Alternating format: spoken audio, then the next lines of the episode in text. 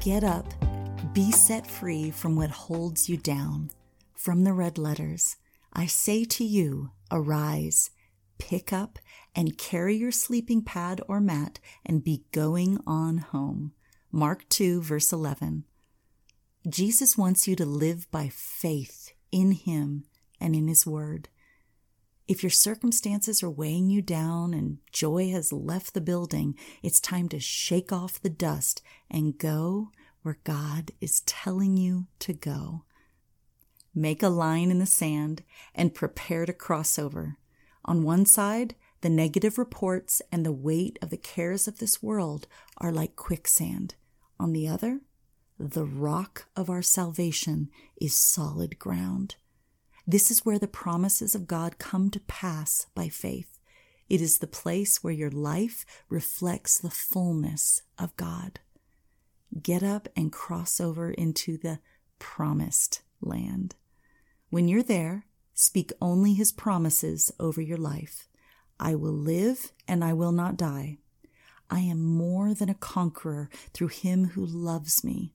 I have the wisdom of God and any other scriptures you can think of. Your words will secure your stance. When you've crossed this line, the storms of life may still come against you. Do not move. Don't change your beliefs. As long as your feet stay on his solid foundation, you will not be destroyed. When you have crossed, remind yourself that you now wear a new garment. Don't put on the old one. Your new garment is made of praise. Isaiah 61 3. And that praise crushes the despair that you once wore.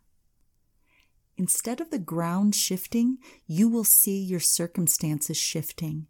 You will see the solid promises of God come to pass in your life. But if you want to stay in this position of victory and leave behind a life of defeat, you must be diligent to remove all doubt. Mark 11:23. Choose to believe the word of God above all else. Let's pray. Lord, take these burdens. Take the heavy responsibilities and cares of this life. Take the condemnation, take the guilt, take the disappointments, take the fear. I make a stand today and believe your word that says you have lifted me out of the slimy pit and set my feet on solid ground. Psalm 40.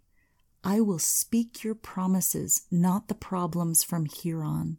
And I look forward to your salvation in every area of my life.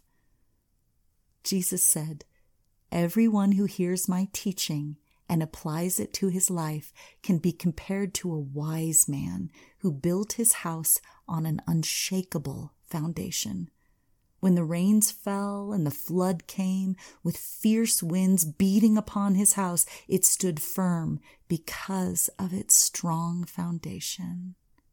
Matthew 7 24 through 27, the Passion Translation.